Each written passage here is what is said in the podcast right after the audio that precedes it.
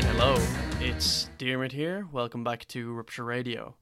Today I'll be discussing some fundamentals of eco-socialism with Jess Spear and John Molyneux. Both have written a very good pamphlet entitled What is Eco-Socialism? A link to which I'll put in the episode description. Jess is a paleoceanographer, author, member of RISE, and editor of Rupture magazine. John is a long-standing socialist activist, author, member of People Before Profit, and editor of the Irish Marxist Review. Both are members of the Global Eco-Socialist Network, which I'll leave a link to below. Before we kick off, I'd like to thank listeners for their support up to this point, and note that anyone who supports our Patreon over the next week will receive a free copy of the pamphlet. Those who are already subscribed will also have one sent out to them. I'll reach out to people after this episode, so if anyone's interested, you'll find the Patreon link below. Alright, so I'll kick us off with John and Jess. Alright, thanks for joining me, Jess. Hello. And thank you for joining me, John. Hi, delighted to be here. Thanks very much. I'm delighted that both of you here, and just to congratulate you on the release of this very good pamphlet entitled What is Eco-Socialism? Before we kind of get into the meat of things, you both might give me your background and what initially brought you to an eco-socialist perspective. Yeah, so I'm obviously American, you can tell from my accent. I was born in Virginia. My mom and my dad were real young when they married. We were quite poor growing up.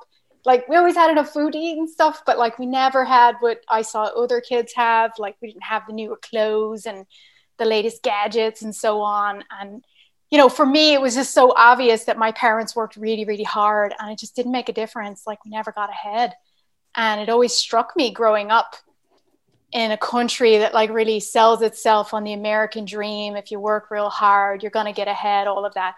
It's such a lie. You know, I got that at such a young age. But it was really when I got into college that I started to see the environmental aspect of capitalism, and that I read a book by Carl Sagan. I don't know if people in Ireland are familiar with Carl Sagan. He was like the Neil deGrasse Tyson a while ago, but I read his books and I really love his books. But one of the books that I read was called Billions and Billions, and it's essays on different topics ranging from abortion rights to the Cold War. And I think it was written in the late 90s. But one of the essays was on the science of global warming. And it was just overwhelming and scary for me, as I think I was maybe 20 at the time. And I was protesting against the war in Iraq, and I was just getting involved in activism. And I really had no idea how I could make a difference, you know, how I could do something to stop this terrible thing from coming to pass. And so I thought, okay, in college I was studying biology, and I thought I'll go on and continue studying science, and maybe I'll study climate science and I'll help us better understand the problem. Because like at the time, I thought it was an issue of really not knowing enough, not understanding enough. And like, if we have more information, then sure, you know, the politicians will do the right thing. I was really naive in that way. And actually my college advisor at the time, he told me not to do my thesis on global warming because he said it was still speculative. And this was in 2002, you know? So anyway, I moved to Florida and I ended up doing a research master's in paleoceanography, which is really just a big word that means studying what the ancient oceans were like, you know, how cold and hot they were and what was going on. I actually didn't continue and get a PhD just because there wasn't any funding with my advisor. So I left. I was working at the U.S. Geological Survey. And there I was kind of investigating how do we understand what past temperatures were like from using microfossils.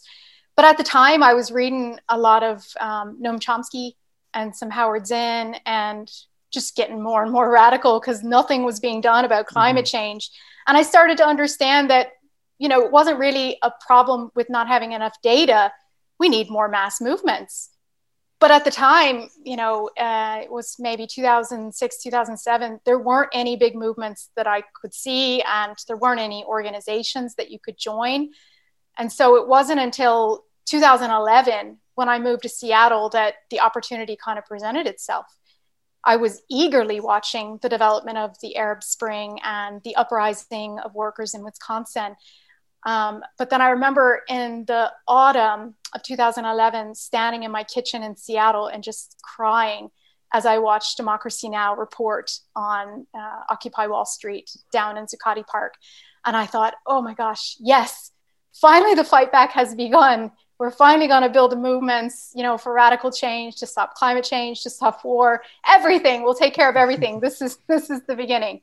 And on October 15th, I went down to Occupy Seattle, in downtown Seattle, and there were lots of groups that you can get involved with. And I ended up joining a group called Socialist Alternative. And through that organization, I learned about Marx and Engels. I learned about the history of the socialist movement and how I could contribute to build and fighting for a better world. And then a few years later, I read John Bellamy Foster and Kohei Saito's work on the ecological dimension of Marx's critique of capitalism. And it led me to conclude that, you know, we say that if you're a socialist, you also have to be a feminist too. You have to be anti-racist. You have to be implacably against all oppressions. And you have to be clear about that and not assume people understand that socialism is about the liberation of humanity.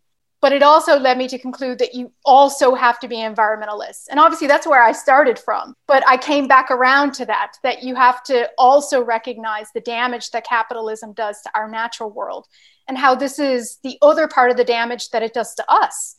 Not just because of climate change, but our food systems, the loss of species, the disconnect from nature.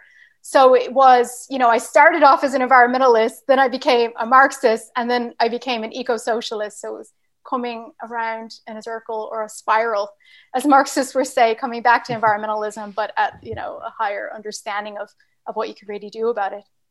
That's perfect. And what about yourself, John?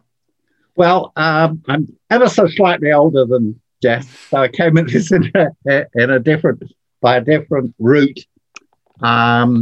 I became a kind of a socialist, an activist, and a Marxist in a kind of big bang in 1968, great year of revolt on many different fronts. I was a student at the time and inspired by everything from, you know, from Martin Luther King and Malcolm X and the May events in Paris in particular, where I managed to be in Paris briefly during those, and the anti-Vietnam War movement, of course, all of those things came together. And that's when I became a socialist and a Marxist. The environmental questions and climate change didn't really figure on our agenda much at that time, I don't think, and nor for many years afterwards. Or if they did, they were marginal. And I think it's hard for me now to say when I exactly became aware about climate change, but this was the decisive thing, was becoming aware about that. I think it was probably a gradual process in the late 90s. I had a comrade and friend who was involved with a campaign against climate change in Britain. And he explained a lot of the guy called Jonathan Neill. He explained the basic arguments to me, which were all totally convincing for me from the beginning. I was never skeptical about it, totally convincing. But then with every succeeding year, it became more and more important and bigger and bigger in my consciousness, more and more realizing what a decisive struggle this was for the whole of humanity. Like Jess mentioned, John Bellamy Foster in particular was important for me. When I read his book, Marx's Ecology, and again, I couldn't put a date on when I read it, but somewhere around 2003, 2004, somewhere like then, it really changed my understanding of Marxism.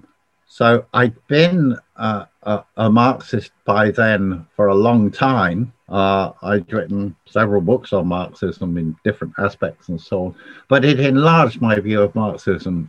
And I reread passages in Marx, say in the German Ideology, basic things that I've read many times before, with different eyes, and realized how central the question of human relations with nature are to historical materialism, to Marxism, and of course in reality. And from that time onwards, I've been committed to the struggle against climate change and the wider environmental struggle in a broader way. And I've also, over the last few years, really come not only to conclusions which I always held, actually, that it was going to be necessary to get rid of capitalism, but my first engagements with the climate change movement, this view was rather dismissed. There's no time for your revolution. Forget about all that. We've just got to get, you know, this as a single issue. That was very much dismissed, but I never thought that, and I never thought that capitalism was going to solve the problem.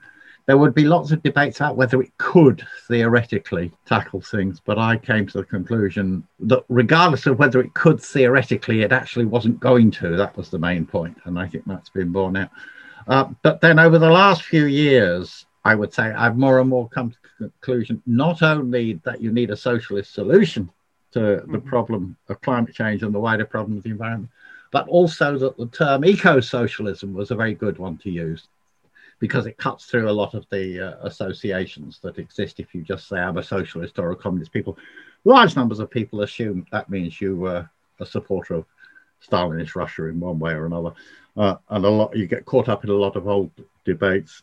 So, and I think using the term eco-socialist and identifying with that term, claiming that term, sets that, all those debates. They don't go away, but they set those debates on a new way. So I'm in favour. I'm in favour of using. I'm strongly in favour of using the term eco-socialist in the present situation. Very interesting, and I guess this pamphlet is kind of an intro to that body of work. It deals with kind of multiple offshoots that connect with socialism on a wider scale. So before we dive into some of those concepts, you might just outline an initial definition of eco-socialism. I'd start by saying, like, eco-socialism really is nothing other than recognizing that our vision of socialism has to be one that is ecologically sustainable. And that means that our fight for a socialist future has to bring forward demands that integrate environmental issues with what we need in the here and now. So, for example, you know, we want public housing, we want public housing on public land here in Ireland, but that public housing should be zero carbon, should be passive housing. It should, you know, use the least amount of energy in order to ensure that we have comfortable lives. We argue for free public transport to get people out of cars. We demand green jobs, you know, and not just jobs in renewable energy, but also jobs that we need filled, nurses, doctors, teachers, and so on. But in the pamphlet, we expand on that a little bit and talk about eco-socialism having three principles. So firstly, that the damage that we're seeing all around us, it doesn't come from human nature, you know? We're not a virus. This isn't happening because we're inherently greedy or whatever. It's a product of the system that we're living under. And secondly, that we can't, like, divorce climate and environmental issues from the broader problems that we face. So that's whether you're talking about low wages and bad working conditions in your workplace, or the sexism and racism and homophobia and transphobia that people experience in their daily lives. These issues, thirdly, are all interconnected, they're related, and the solution to them is socialist. You know, and by that, we mean we have to move towards a collective democratic ownership and control over all the resources that we need to live our lives in our workplaces and our communities, that we, the workers who do all the work, should be the ones deciding and controlling that. Yeah, obviously, I'm in agreement with Jess and everything she said. We would have had difficulty writing a pamphlet together if I wasn't. You hear in the movement often, people will use the phrase unregulated. The problem is unregulated capitalism, or the problem is neoliberal capitalism. Now, it's better that they say the problem is unregulated or neoliberal capitalism than they don't mention the C word, as I had described to me in one of these, some NGO event where they were worried about the C word. It's better that they say that than nothing. But my view, and I think Jess was share this view, is that it's a bit of a cop-out, that expression, because the problem is capitalism. Not just that it's not the right kind of capitalism. It's not that if instead of being neoliberal capitalism, it would be Keynesian capitalism. Instead of being unregulated, be regulated. Then we get over the problem. You know, if you look at Stalinist Russia, you've got loads of state regulation. That doesn't solve the problem. Or China, for example. Now, the problem is inherent in capitalism is a compulsion to grow, and B, a profound alienation or metabolic rift with nature, and the drive to accumulate capital is something that you can't just modify. It will break through all boundaries unless you get rid of capitalism. So I think capitalism as such is the problem. And the other thing I wanted to comment on is it seems to me that in all the kind of well-intentioned events that I go to about climate change, people say they're in favor of climate justice. Mary Robinson will say she's in favor of climate justice. I think she has an institute for climate justice. Well, capitalism exudes injustice from every pore. It's based on economic injustice, racial injustice, gender injustice, global South injustice, imperialism, and so on. You can't possibly have climate justice or a just transition on the basis of capitalism. Impossible. How can you have climate justice or any other kind of social and economic justice in a society where 10 billionaires own as much wealth as half the world's population and are increasing on a daily basis their share of the world's wealth? So if we want climate justice, we want a just transition, and that's essential. We're going to have to break with capitalism and move in the direction of production for human need, not profit. So that's, and I think that's all. To me, that's crucial to being an eco-socialist. Yeah, perfect. And just kind of interrelated to this point, the pamphlet outlines how both the climate crisis and the ongoing pandemic are caused by, and in some ways intrinsically linked to, the capitalist system and its attitude deems externalities.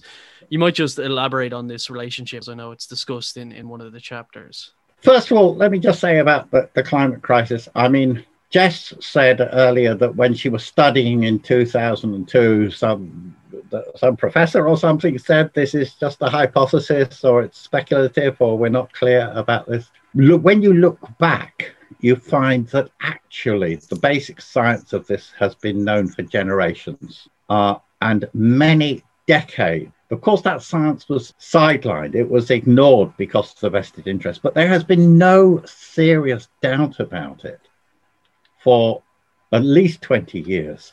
I can't remember when Al Gore's An Incontrovertible Truth came out. Maybe Jess will remember. But there was abundance of evidence in that. It was extremely weak on what to do about it. Just write to your congressman or something, or pray or something.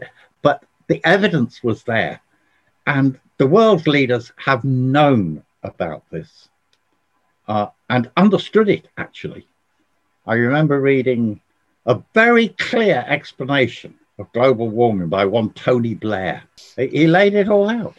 And yet they have done nothing. And that tells you something. It's not that they need more NGOs to explain it to them. And it's not even that they just don't care.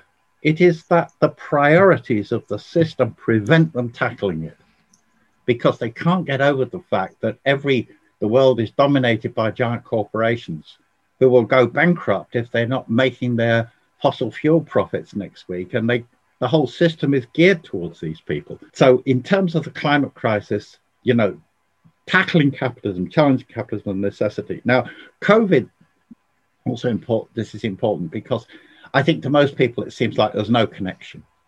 COVID is just something that happened by accident. But actually, some of the best Marxists on this, actually, people like Mike Davis and Rob Wallace, who've been studying this. They predicted it. Mike Davis, the American from Southern California, who has written on many aspects of American capitalism, also wrote on avian flu, which he called the Monster at Our Door. He's got a new book out called The Monster Enters, in which he foresaw that we were heading for an age of pandemics. And Rob Wallace, in his book, Big Farms Make Big Flu, analysed exactly why this was the case. And it comes from two ways in which capitalism relates to nature directly, that is through the encroachment on wild areas and through giant factory farming. The encroachment on wild areas means increases exposure to viruses that are in the animal world, and big farming and the distribution that goes with it, as it sends food all over the world and so on, and animals all over the world and so on, spreads it like wildfire. So the development of pathogens, of deadly viruses, and they're spreading them at an enormous rate, is built into modern agribusiness and the logic of capitalism. And again, if you are doing something that is killing people off in their hundreds of thousands, millions around the world, you would expect normal, sane politicians to stop it. But they don't stop, they carry on because they're driven by the logic of capitalism. And I would go further, I would say that, just a couple of other concepts here, I would say both the climate crisis and the COVID crisis are different expressions of two things that are fundamental to capitalism. One is alienation from nature. Marx diagnosed that in 1844. That he saw that alienation of human labor would bring about alienation of people from each other, from our species, and from nature, and is explicit on this in work he wrote called The Economic and Philosophic Manuscripts of 1844. And secondly, if another thing that Marx developed as a concept in Capital was that there is a metabolic rift between human beings and nature. The ordinary exchange that had existed between human society and nature over thousands and thousands of years, hundreds of thousands of years, was broken by industrial capitalism. And we are seeing these chickens coming home to roost in the world today. Yeah, I think John laid it out really well. One thing I would just say is, like, both climate change and COVID stem from the exploitation of nature in all the ways that John was saying. And I think it's important for people to recognize that capitalism sees nature as a free gift, right? And I mean, like, all of nature, from the trees, to the animals, the water, the minerals that they dig up, all of that is a free gift for capitalists to take, to extract from, to radically transform, and never mind the consequences. And the reason I mention that is because it kind of goes back to what John was saying before about regulated versus unregulated capitalism. The idea that you can tax this away, you know, that you can just make capitalism care more or account more for the destruction that it does to nature, is to ignore the history of how capitalism developed in the first place and its reliance on nature being a free gift, that it doesn't need to pay for its taking, nor does it need to pay for the consequences of its destruction. In one of the sections, Economic Crisis and Capitalism, you both outline how the capitalist system operates in a way that guarantees repeated boom and bust cycles, and that this feeds into, like, an inability to address the climate crisis. You might just elaborate on this process and kind of discuss. Right, let me start, not quite with your question, but just as an angle from it, and say that the current economic crisis, which is in some ways unprecedented and immense, again, will be presented as simply a consequence of COVID and therefore a kind of act of God. You know, well, there was this health crisis that caused it. If you look back at the different crises of capitalism, you find that almost always the mainstream explanation is some external or one-off factor. Well, 2008, they said at the time, first of all, they said, well, it was the collapse of the subprime market in America, as if that just happened autonomously. Or well, now in Ireland, they'd say, well, it was because the banks weren't regulated properly. We've set proper regulation in, so it won't happen again, and so on. You go back to the start of the return of crises to the system after the long post-war boom in the 70s. That was the oil crisis. It was that the OPEC and the oil-producing countries got together and used their power, put up the price of oil, so that produced the crisis. There's always something like a one-off, except that the one-offs keep repeating, and the one-offs keep repeating because actually capitalism has crises built into it, right? Which, and there's two aspects to this, I think. One is that there's the boom slump cycle, which has been going more or less for the last, 200 years, best part of the last 200 years, that, there's a fairly predictable cycle. It has variations on it. Nothing works absolutely mechanically. You can sometimes have longer booms and so on, or shorter, but fairly repetitively, you get cycles of production expanding, then reaching a stage of overproduction, then cutting back, then a recession or slump, and then recovery, and so on. But there's also another factor behind this, which sounds counterintuitive, because we've always gone about how much profits they're making, but that is the tendency of the rate of profit to decline, which is also built into this. Someone hearing this for the first time would be well entitled to say, how can you talk about profits declining? You look at Jeff Bezos, how much money he's making and made this year and so on. But we're not talking here about the sums of money that capitalists have got. We're talking about profit as a ratio to investment, to outlay. And what Marx showed is that there is a long-term tendency for that to decline, because profit comes from the exploitation of labor, but capitalists in competition with one another invest more and more in fixed capital, constant capital, and that reduces labor as a proportion of total outlay, and therefore profit as a total outlay.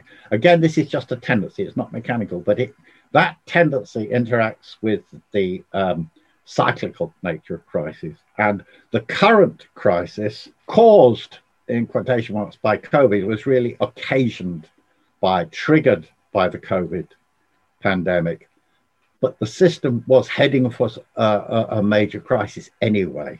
And again, the serious Marxist economists have been warning that this was heading in this direction. All the signs were that it was heading in that direction. Anyway, so these things are again related to the fundamentals of the system. The last thing I want to say on this is, and again, this is hard, I think, for people to get their heads around, but if you faced a COVID pandemic, or a similar pandemic in a socialist society, the society not based on production profit, and that could happen, of course.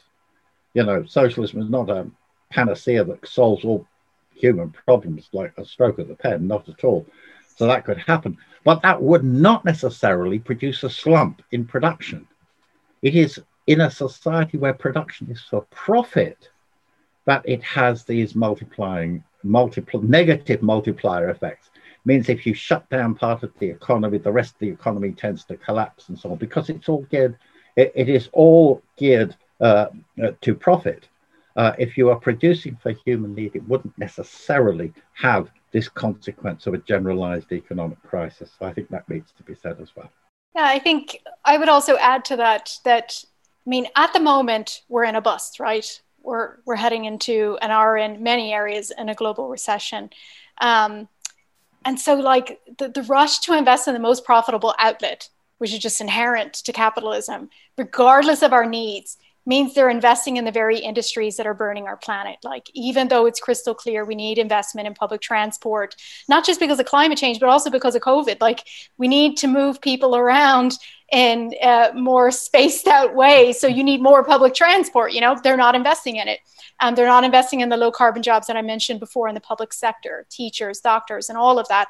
But if you look at the stimulus packages that are coming from the EU and the US and China, all of these include money for oil and gas, right at the time when we should be rapidly divesting, reducing all subsidies for fossil fuels to zero.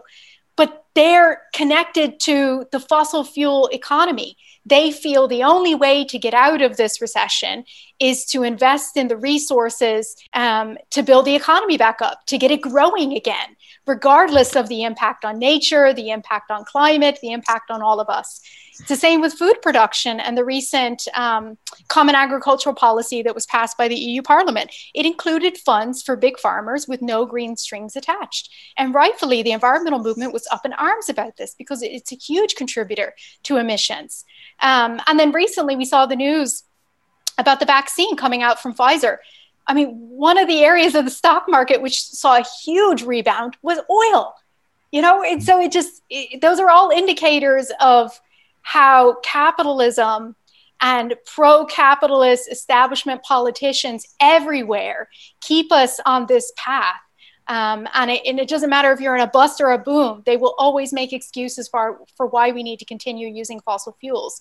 And they'll do a little bit here and a little bit there. They'll pass their European Green Deal that commits this or that. But when it comes down to it, they continue investing in what is most profitable in the short term, and that is fossil fuels. Mm. Yeah, I think that's true. Just to say that it's an irony that probably the only thing that has even had any effect on carbon emissions, of all the talk that's been about it, is having a global recession. But the moment you have a global recession, every capitalist is bent immediately on how to resume normal growth, which is heading us to catastrophe. So they are completely trapped by the logic of their own system. Whatever they may be, I don't know what they believe in their hearts, but it doesn't matter. They're trapped in this process. Yeah, and I think you can even see that now. The government are starting to manage expectations that no, we can't do anything at this stage, given we're facing into a recession. And even the Green Party in their last stint in government would have said we couldn't have implemented anything radical because we were facing into the crash then too. So it's just a repeated cycle, and you can see that kind of changing attitude and how it's played down because of. Just moving to a separate section, it's outlined in the pamphlet that an eco-socialist approach has to be intersectional. Why is this the case, and what would such an approach look like? I think it's important, firstly, for eco-socialists to be clear that we are for the liberation of all of humanity, and that starts with the most oppressed. We want to end the horror of police killings and violence towards Black people, the sexism, abuse, and violence women and LGBTQ people face. We want to end all the discriminations that oppressed people deal with day in and day out.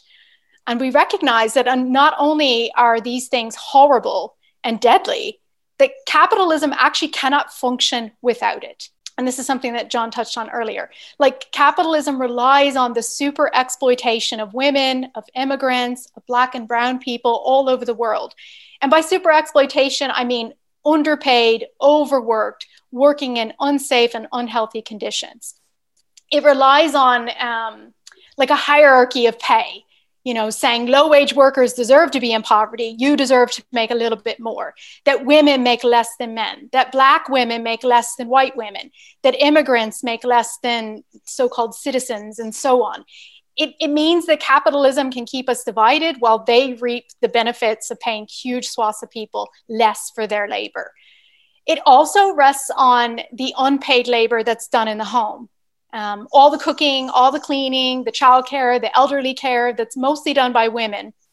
Capitalism needs that so that workers can show up to the office or to the factory or to the shop, ready to work under the conditions that the boss says they have to do. It doesn't pay for any of that. It expects that to happen already for free. It's kind of like how it expects a free gift from nature. It expects all this free work done by families. And so it's not just a matter of working class people are divided, And I think if you look over in America and you look at the elections there and you look at the support for Trump, you can see that people are divided, that there are racist people, there are people that hold sexist views, all of that. There's homophobia, there's transphobia, but also it is the case that working class people, because of all of these oppressions, are exhausted, are stressed out, are worn down by all of it. So the environmental movement, the climate justice movement, eco-socialists, we have to stand clearly with Black Lives Matter, with Ni Una Mas, with the abortion rights movement, wherever they take place, with trans rights, with marriage equality, with Indigenous peoples and their struggle, with the fight for freedom and self-determination of oppressed people everywhere. And in that way, you can build the multi-gender, multi-racial, international working class movement that we need to challenge and overthrow the system. And I think the other thing I'd say is that it really also has to recognize the historic responsibility of those that are living in wealthier countries, that are wealthy because of history, because of colonialism, because of plundering the countries in the global South. And so we have to in our countries fight as hard as we can to get to zero emissions by 2030 or sooner if we can. 2050 is way too late.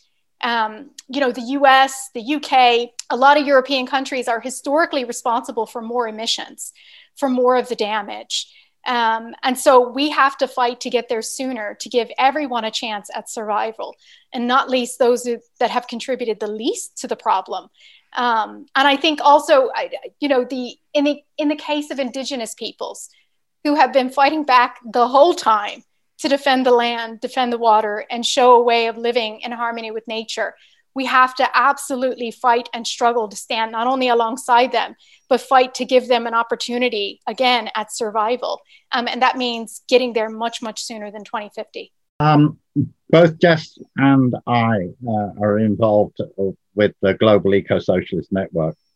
It was interesting that when we drew up the basic principles of the Global Eco-Socialist Network, they were minimal. They were kind of what are the minimum things that we could put that most people, large number of people around the globe from different traditions would agree with or would accept as a basis for organization. That's people who come from different traditions in the socialist movement. But we did include a statement on the principles of intersectionality that we are opposed to all the oppressions that Jess listed from the beginning, because I don't think any movement in the 21st century of the left that is progressive or anti-capitalist and so on cannot adopt those principles.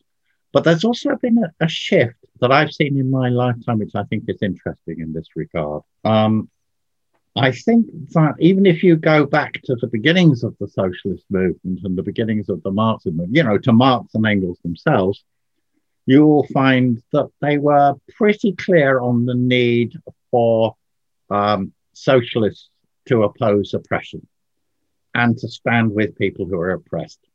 Their language wouldn't have necessarily been the same today, but pretty much they understood this. And certainly that was also true in the communist movement, the beginning when it started, you know, sort of with Lenin and the Communist International and so on. They understood that. It all that went, like so many other things, got ruined by Stalinism, but that was understood at that time. But what I saw, if I think back to my own experience, say, in Britain in the 1980s, there would have been a sense that, on the one hand, there's the workers' movement, largely led by white men, largely consisting of white males. And then there would have been on the oppressed in various forms, and it was necessary to argue with, and in the workers' movement, you had to stand with the oppressed. But they were seen as sort of a slightly external. I think the miners' strike. The miners were one to a progressive attitude towards gay liberation. You can see it in the film Pride. It's very moving on. I saw this happen over gender questions. The beginning of the strike, the miners in Britain, they had used to have pinups in the miners' magazine that came out. That had gone by the end of the strike because the role of the women in the strike was so magnificent. But the women were by and large housewives. They weren't women miners, they were housewives. And so on. And the same in relation to black people. You could see, I saw the attitudes changing. But the world has changed since the 1980s. The working class is now led by women, by people of colour, will undoubtedly contain, you know, out lesbian and gay people, out trans people, and so on. You could see it was, you know, in one of the biggest strikes that we've seen in Ireland recently, the nurses' strike on the picket lines. It was absolutely clear that these things were the case. If you'd had any racism allowed in that strike, it would have destroyed the strike from day one. So intersectionality is part, it seems to me, of any great people power movement, of any workers' movement, is going to be by its nature, in Ireland, in America, in anywhere else, is going to be of its nature. And if we don't, you can't deal with that problem by putting it to one side. You can only deal with that problem on the basis of opposing the oppression. And so this is a matter of, to my mind, of absolute necessity for eco-socialism, for the environmental movement, for the labour movement, for any progressive movement, that it has to understand this, or it will get nowhere. Yeah, I think a lot has been said on how crucial it is to kind of dismantle the barriers that the system puts up just in order to achieve that change. Just moving away from moving on to kind of some of the solutions discussed in the pamphlet. The pamphlet goes on to discuss some eco-socialist policies, which would have a massive impact in terms of both combating climate change and improving people's lives. What are some of these solutions discussed in the pamphlet? Yeah, I think that if you look at how the question specifically of dealing with climate change is presented by the government, not only the government, by some sections of the environmental movement, especially those associated with the Green Party and in Ireland and internationally, it's presented to ordinary people in terms of you must change your behavior. You need to be incentivized to change your behavior, the way they always try and incentivize working class people by penalizing them. They don't incentivize them the way they incentivize bankers by giving them huge bonuses. They incentivize them by taxing them. And you must make various sacrifices. We must make sacrifices, say people, as they drive around in their Mercedes Benzes and go on and jet off in their private jets to their islands, you know. We must all tighten our belts. And I think that when the question of dealing with climate change is presented to people that way, they are understandably enraged and inclined. Therefore, there's the danger that they will see the whole thing as some kind of new middle-class scam designed to rip them off. And it's only very important, therefore, that the environmental movement does not adopt this approach. This focuses in particular on the question of carbon taxes, which won't work anyway, but they will not only work, they will be utterly counterproductive in terms of building what is necessary, which is a mass people's movement to challenge the system and to stop climate change. So, you know, we have to distinguish ourselves, I think, very, very sharply. And this means not just, I think, it means both having a general program of demands that will benefit ordinary people, but also finding ways that we integrate this with the kind of things people are actually fighting over. If you take just simply the question of buses, working class people in Ireland fight over defending their bus services. When Bus Connects came out, there was a huge reaction around where I live, and probably, I don't know where Jess is, in Tala or out there and so on. But there was a huge reaction in Dublin South Central of ordinary people about defending their bus services that were being taken away. There have been many campaigns over bus services. And, and we can say in this situation, yeah, well, actually, not only do you need that bus number 16 or 19 or whatever it is to get to work or to get to the hospital and so on, but the planet needs more and better public transport. It needs free public transport, so you don't have to drive a car. Mm-hmm. And so what I'm saying is that you can, if you put forward, if we as eco-socialists put forward these demands that both tackle the climate crisis and relate to things people actually want and need in the here and now, we can, I think, spread the eco-socialist message and make that part of the consciousness of working class people. And it applies on many fronts. There was a big movement in Ireland not a few years ago to defend our forests, to save our forests, and against the privatization of Quilcher. I think 4,000 people turned up somewhere in Avondale and so on. There's a long record of this, and we need to build the links between those concrete things and the global question of climate change and the question of a socialist solution. So I think clearly we need to get emissions zero, right? But the question is, how are we going to do that? You know, if we recognize that capitalism, this global socioeconomic system, is the problem, and we need to overcome this system, including all the people that are benefiting from the system, which are a tiny minority, but they're in power, then we need to ask ourselves, how are we going to build the kind of mass movements we need? And then I think that leads to another question. What are people willing to fight for? You know, what do people need?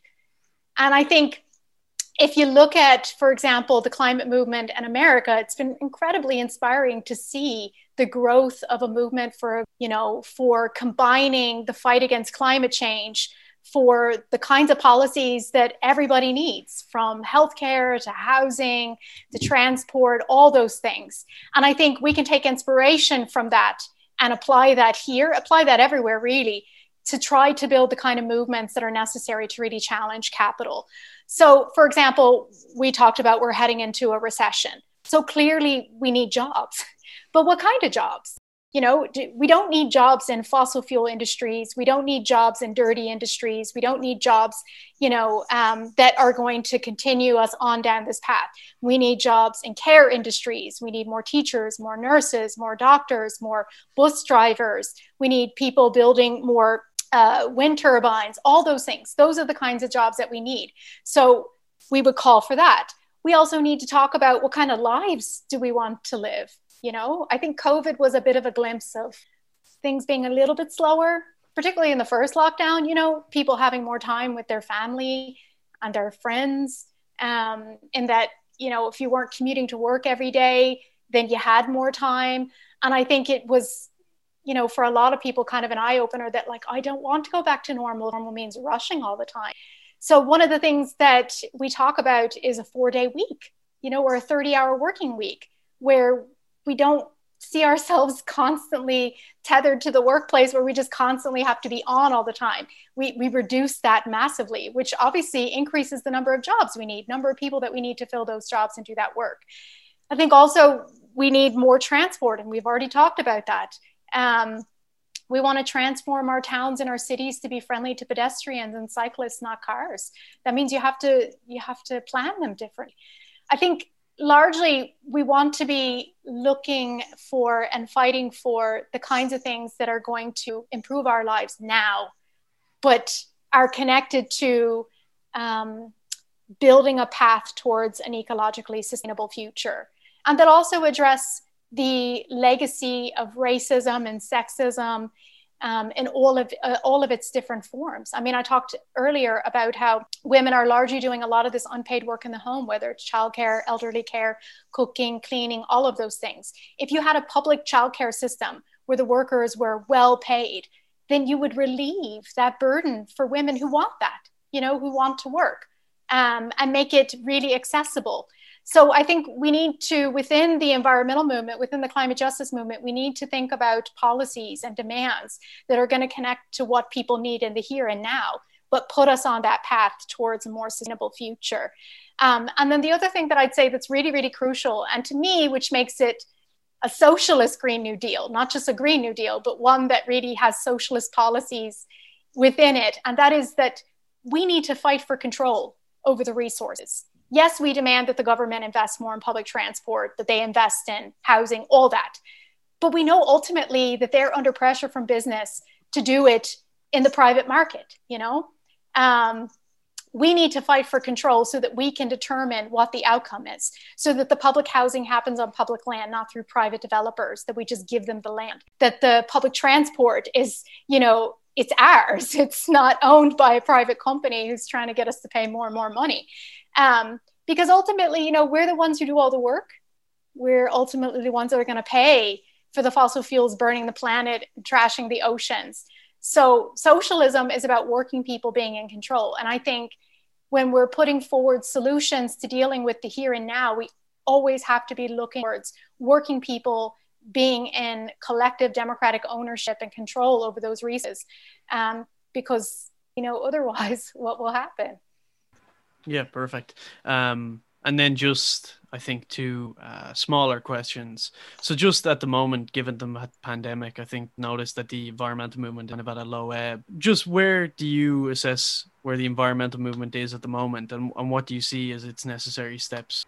Yeah, and I haven't really talked to Jess about this. We may not necessarily agree on this. I don't know.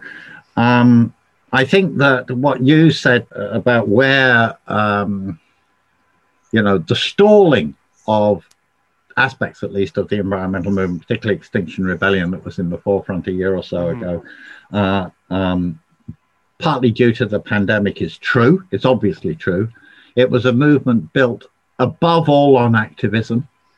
The inspiration for the movement in Ireland and elsewhere was the fact that many thousands of people were put on the streets of London and stopped London, at least partially stopped London functioning for a number of days. It was very dramatic and very impressive, and that gave rise to the movement in Ireland, and they had aspirations maybe to do something similar, never quite achieved it, but had aspirations to do something similar. And so when you can't do that, that creates a problem. But I think also, and this is a matter of judgment, I think also there were some inherent problems that have led to difficulties for the movement.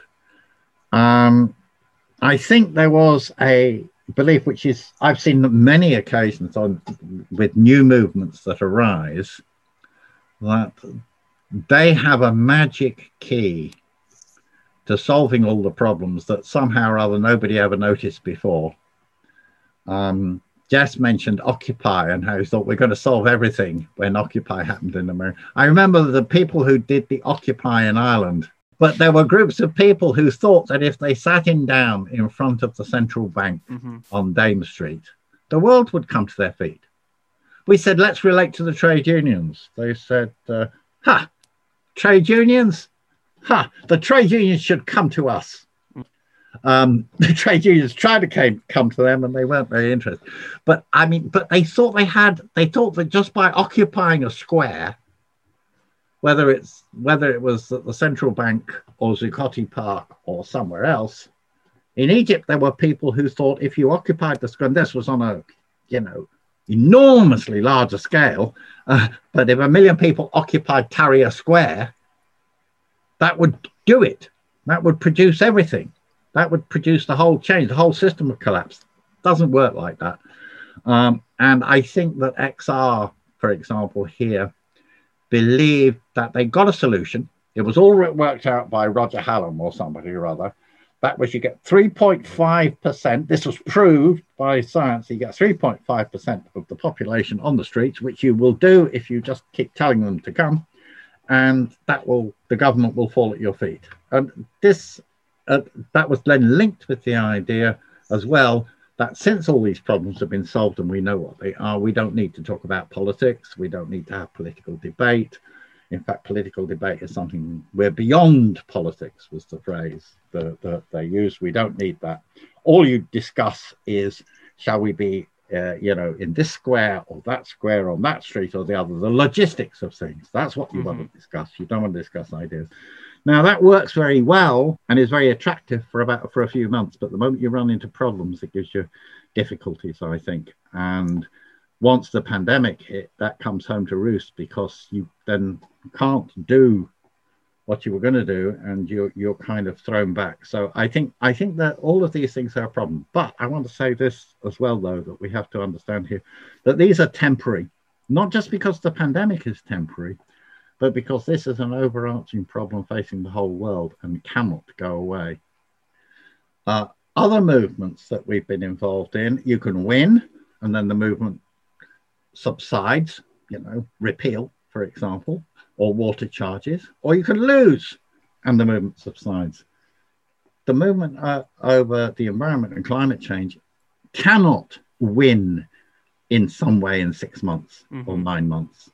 This problem, as we say, is built into the system, and it cannot be lost in 6 months or 9 months. This problem is going to be with humanity for decades to come. It could be lost in 30 years' time, it could be, but it isn't going to be lost in the next few years.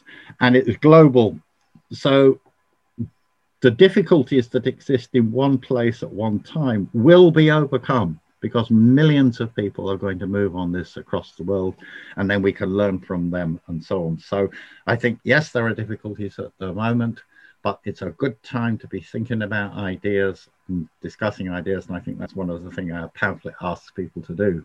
So I'm hoping that people who've been involved in the move will take time to consider the ideas presented here and to discuss them, because I think that they're going to be needed in the months and years ahead. When I was first protesting or demanding, I think it was green job recovery or something in 2008 when Obama first got elected, like there were 10 of us on a corner, you know, there was almost nobody there. And it was my first environmental protest. And I was a bit sad about it. I remember talking to a friend of mine who was a bit older and he said, oh yeah, 10 people. That's really good. But now there are millions of people all over the world, mostly young people, taking action. And we saw that in the Fridays for Future strikes. It was just incredible to see the reach in, you know, 180 countries, you know, and the demand being system change, as unclear as some people may be on what that is, that coming to the fore, moving away from individual change, all of that. That's incredible.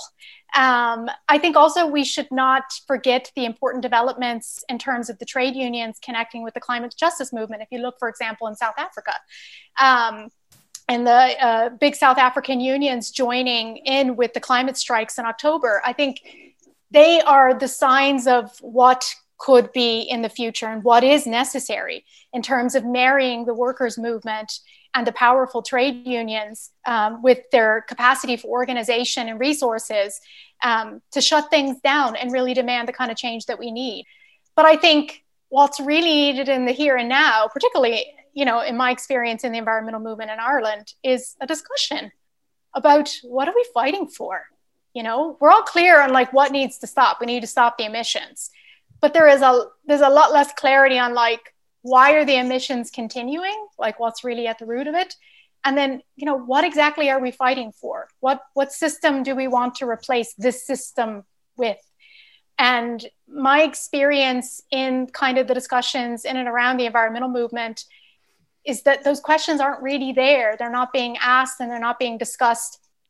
And they need to be, because they really have a huge impact on the kind of actions that we take, the demands that we put forward. Are we building the movement or are we keeping it tiny?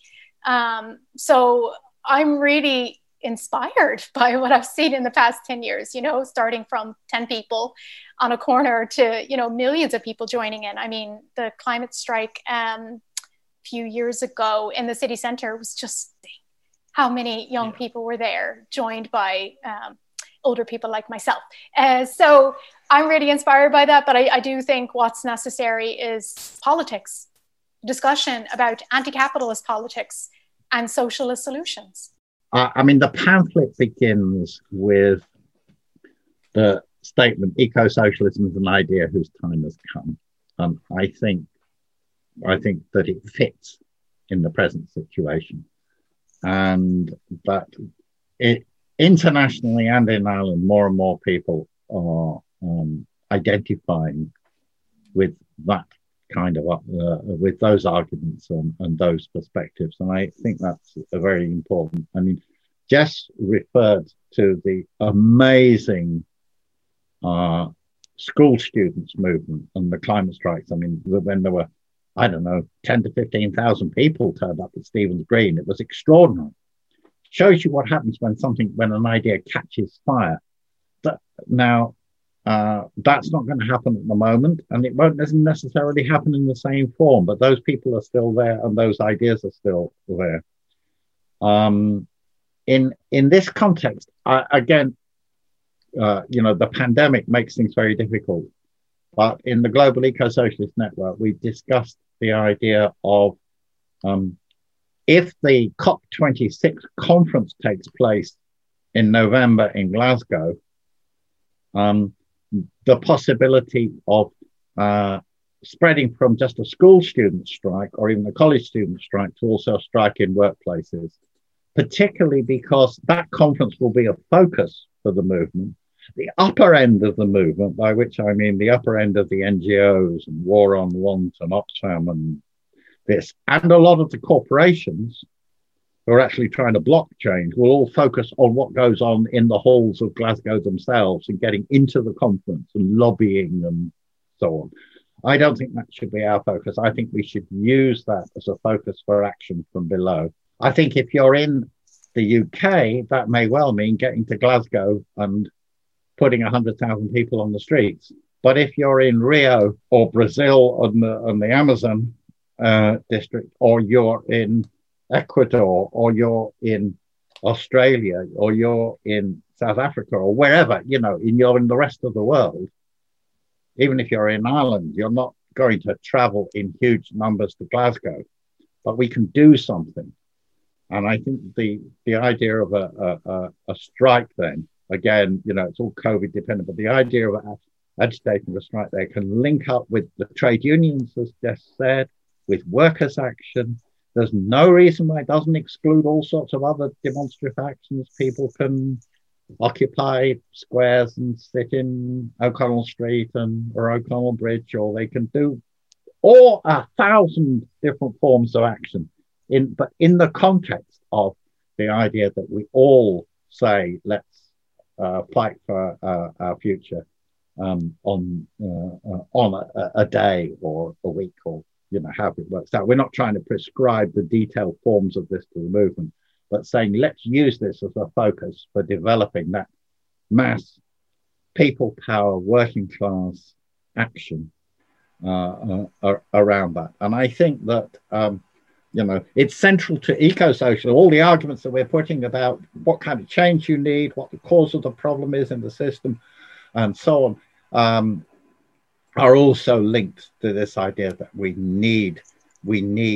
mass popular action from below. So I'm hoping that we can move in that direction, because I think if the more that happens, the more people will also question the system they live under and look for alternatives. So yeah, here's hoping that takes place. And just on the need for discussion, I think that this pamphlet is a great step in building on a discussion. But I think at this stage we can leave it here. And I'll just say thanks a million to Jess and John. It was a real pleasure and a great conversation. Great to be here. Thank you very much. Thank you. Cheers. All right. Thanks a million to everyone for listening. As mentioned before, I'll leave a link to where the pamphlet can be purchased and links to Rupture magazine and the Irish Marxist Review. A link will also be included for the Global Eco-Socialist Network, which listeners can join if interested. Just to highlight again, those who subscribe on Patreon over the next week will receive a free copy of the pamphlet on top of our other rewards. Thanks again for listening. See you next time.